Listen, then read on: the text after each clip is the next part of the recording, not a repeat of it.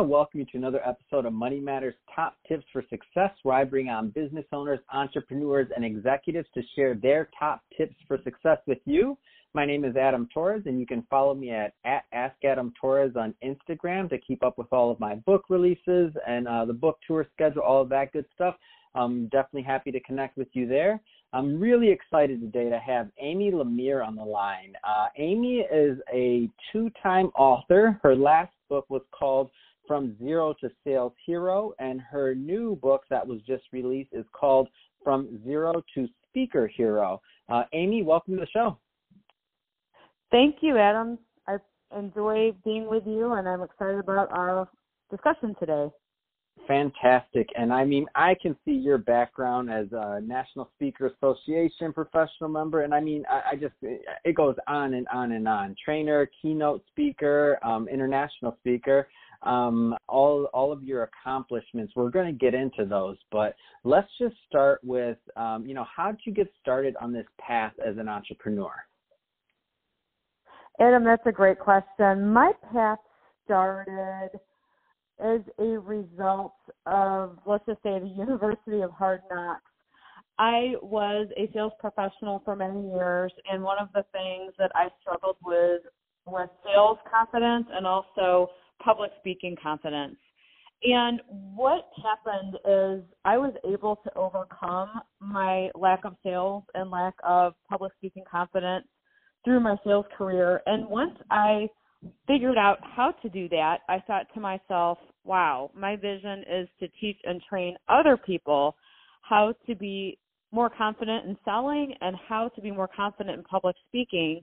And my vision became reality about 5 years ago. And so since then, I have now written 2 books, and I have also been able to train hundreds of sales and business professionals on speaking, presentation skills, and also how to sell with confidence. Wow, that's amazing. And how do you think you were inspired as an entrepreneur, though? Like, because I when we get in the sales career, a lot of other people, maybe let's say, that had those troubles earlier in their career with getting, the confidence or whatever their issue was, a lot of them veer out of sales, or they say, that's just not for me. And I'm curious to ask you this question. What made you, what was the inspiration? What made you want to tackle and overcome this? Yeah, my thought on how did I overcome the fear of selling and going out on my own as an entrepreneur. I've always been one of those people that I've thought of myself as a risk taker, and I've always lived by the mantra that life begins outside of your comfort zone. And I felt as though I could make a larger contribution to a larger stage and a larger group of people outside of being within the 4 walls of a certain company or corporation. So that was really where the spirit started. And outside of that, I've always been someone who's invested in myself and personal leadership development. And my father was an entrepreneur. My mother always had a great career in sales. So in a sense, I feel as though I did inherit the entrepreneur gene from my parents. At the end of the day, I think the biggest factor that made me make that decision to jump off the cliff and go to entrepreneurship was knowing that so many people that are successful and happy are entrepreneurs, and I think it's one of the best ways to make a contribution to the world is through being your own boss and having your own business, and just taking the leap of faith that it's going to work out is really where I took that step. And having been in sales all those years, sometimes I feel as though being an entrepreneur is also like being in sales, because you have to manage your franchise, your territory, responsibility, accountability. A lot of the things that it takes to be successful in sales also are the same qualities it takes to be successful as being an entrepreneur. So for me, most of those skills, thankfully, I had already, so it wasn't that tough of a transition.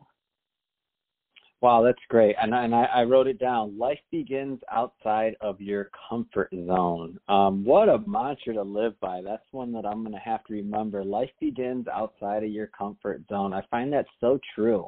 I mean, and that word that you use, risk, it's so interesting. I talk to a lot of entrepreneurs every week, not just in podcasts, but just in my day-to-day publishing world.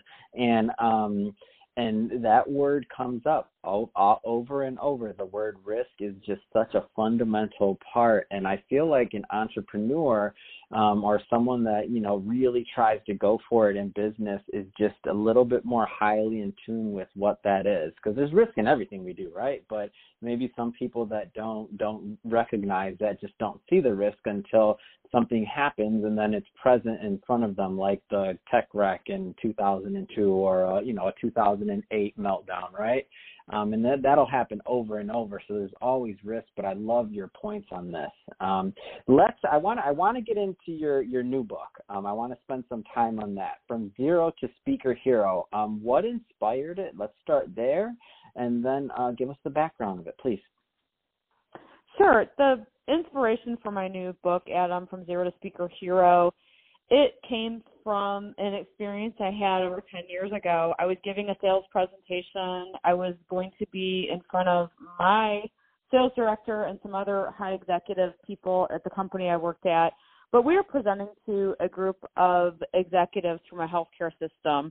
And when I stood up in front of that group, I froze. I couldn't remember the introduction I had prepared.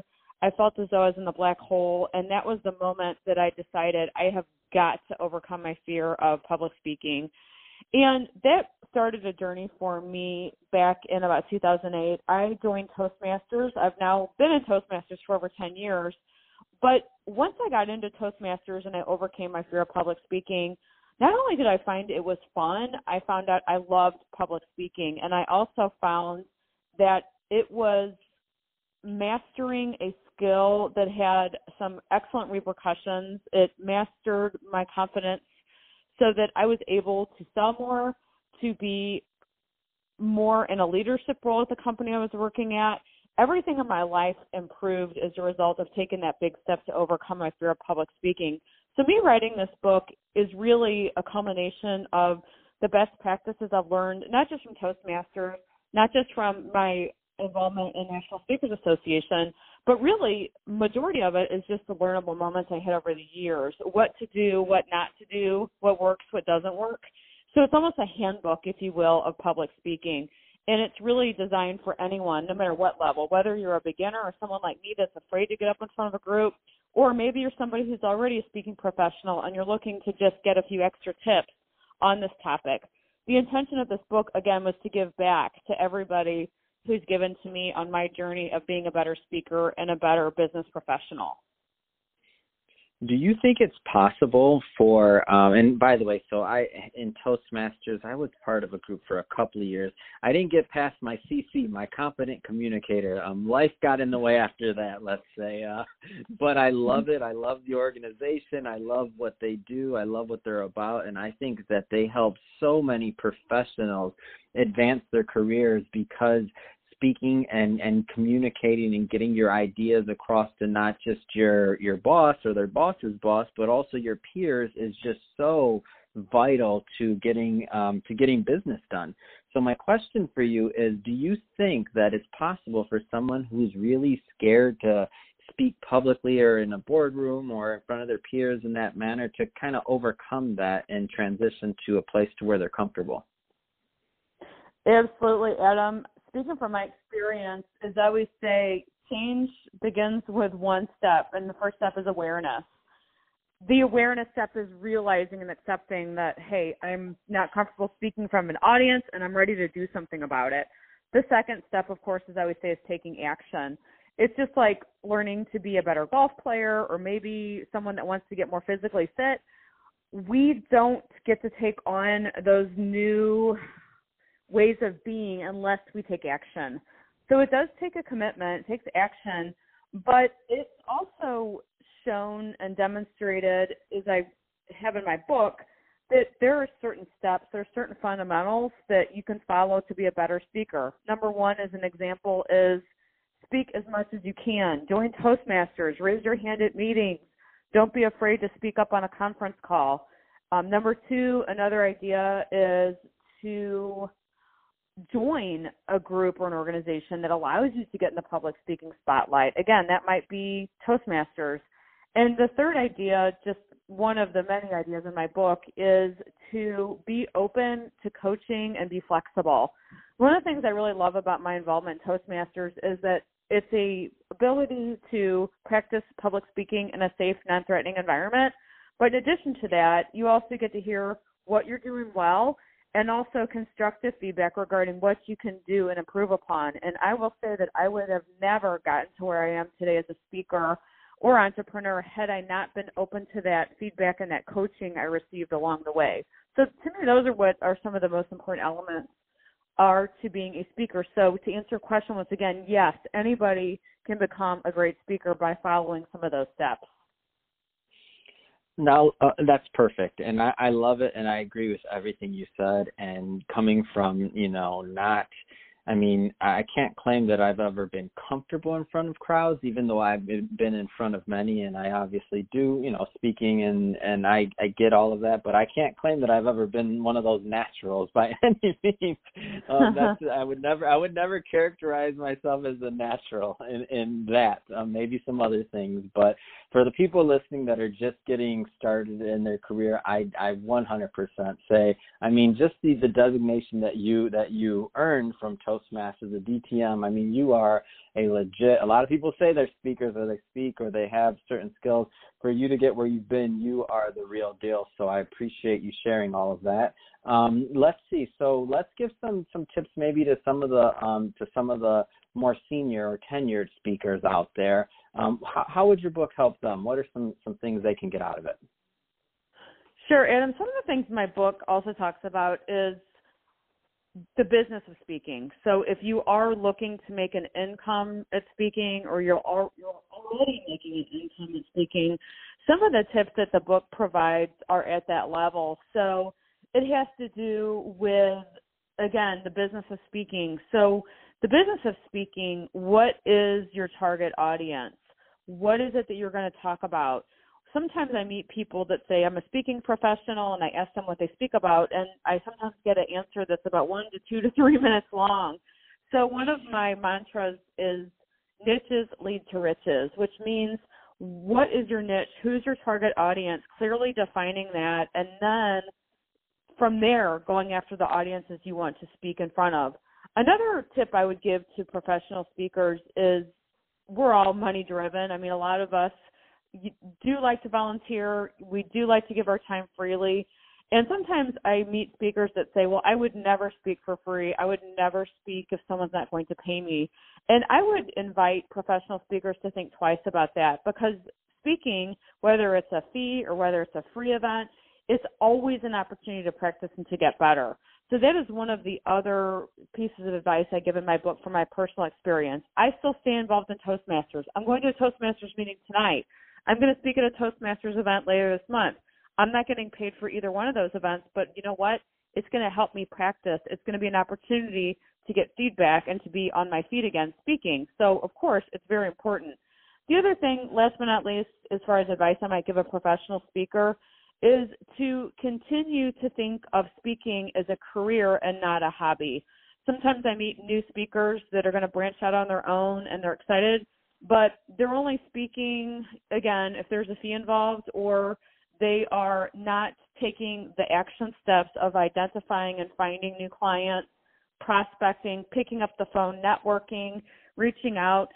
So I would say that the numbers don't lie. The numbers are reality. So if we're not making the concerted effort to identify new opportunities to speak, teach, train, whatever niche we might be as a speaker, it's going to be very difficult to make it.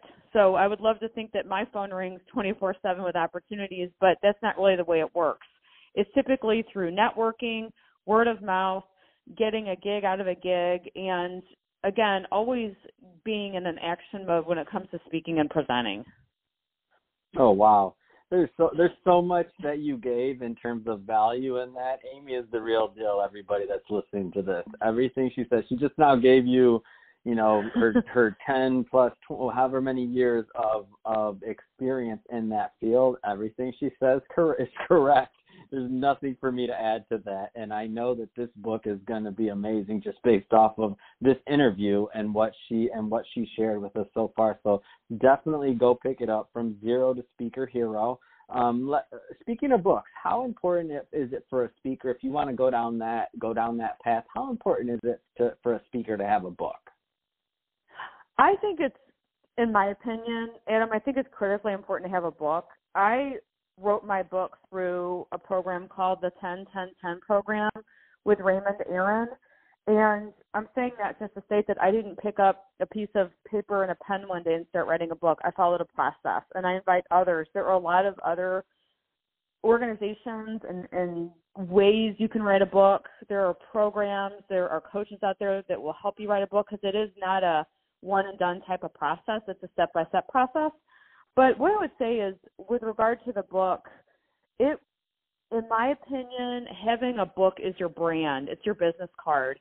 It's more impressive to a prospect to say, hey, I'd love to give you my book, instead of, hey, I'd love to give you my business card. Not that business cards are not great and important, but when you have a book, it identifies you as an authority on the subject that your book is about.